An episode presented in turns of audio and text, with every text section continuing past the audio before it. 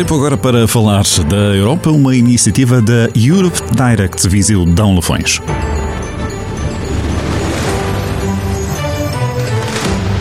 Podcast da disciplina Economia Europeia. Olá, sejam todos muito bem-vindos. Eu sou André Seixas e hoje vamos receber Walter Mendes e Thiago Kalashi para falar sobre a bazuca europeia.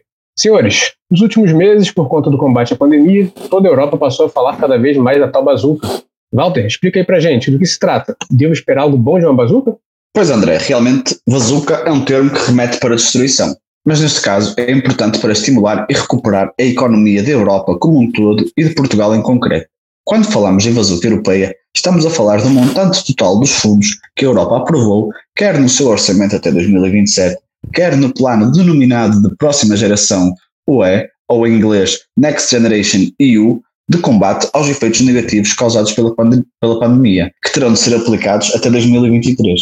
No entanto, a aplicação dos fundos está sujeita a regras e restrições definidas pela União Europeia. Os fundos devem ser aplicados em três grandes áreas, sendo elas a transformação digital, através da modernização dos sistemas públicos e da escola digital, a transformação climática, na mudança para uma sociedade com menos emissão de carbono e assim mais sustentável, e por fim, na área de resiliência, sendo que aqui temos grandes fatias para o Sistema Nacional de Saúde, para apoios sociais e apoios ao investimento e inovação. Uma parte deste dinheiro terá também de ser usado para cumprir recomendações estruturais vindas de Bruxelas. Ok, Walter, mas sabemos que esses episódios de ajuda financeira trazem, no médio e longo prazo, problemas a nível macroeconômico, a serem levados também em consideração. Pode nos explicar um pouco sobre isso, Tiago?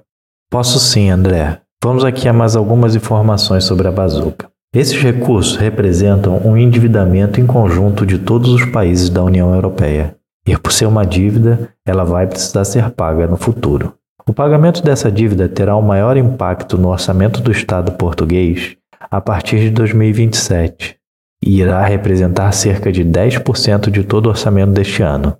Em alternativa, para pagamento dessa dívida, existem também algumas propostas de criação de receitas a nível europeu, como, por exemplo, a criação do imposto sobre os plásticos.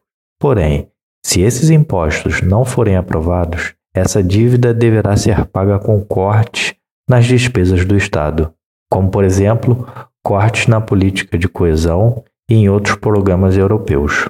Já em 2020, Portugal apresentava um nível de endividamento público de aproximadamente 134% do PIB. E aí é que fica a questão: será que mais endividamento para o Estado português e seus contribuintes trará mais estabilidade econômica e crescimento no médio e no longo prazo? Obrigado a todos. Esse podcast foi financiado pelo Europe Direct Viseu Dão Lafões. Podcast Europe Direct Viseu, a Europa mais perto dos cidadãos, instituições e empresas de Viseu Dão Lafões.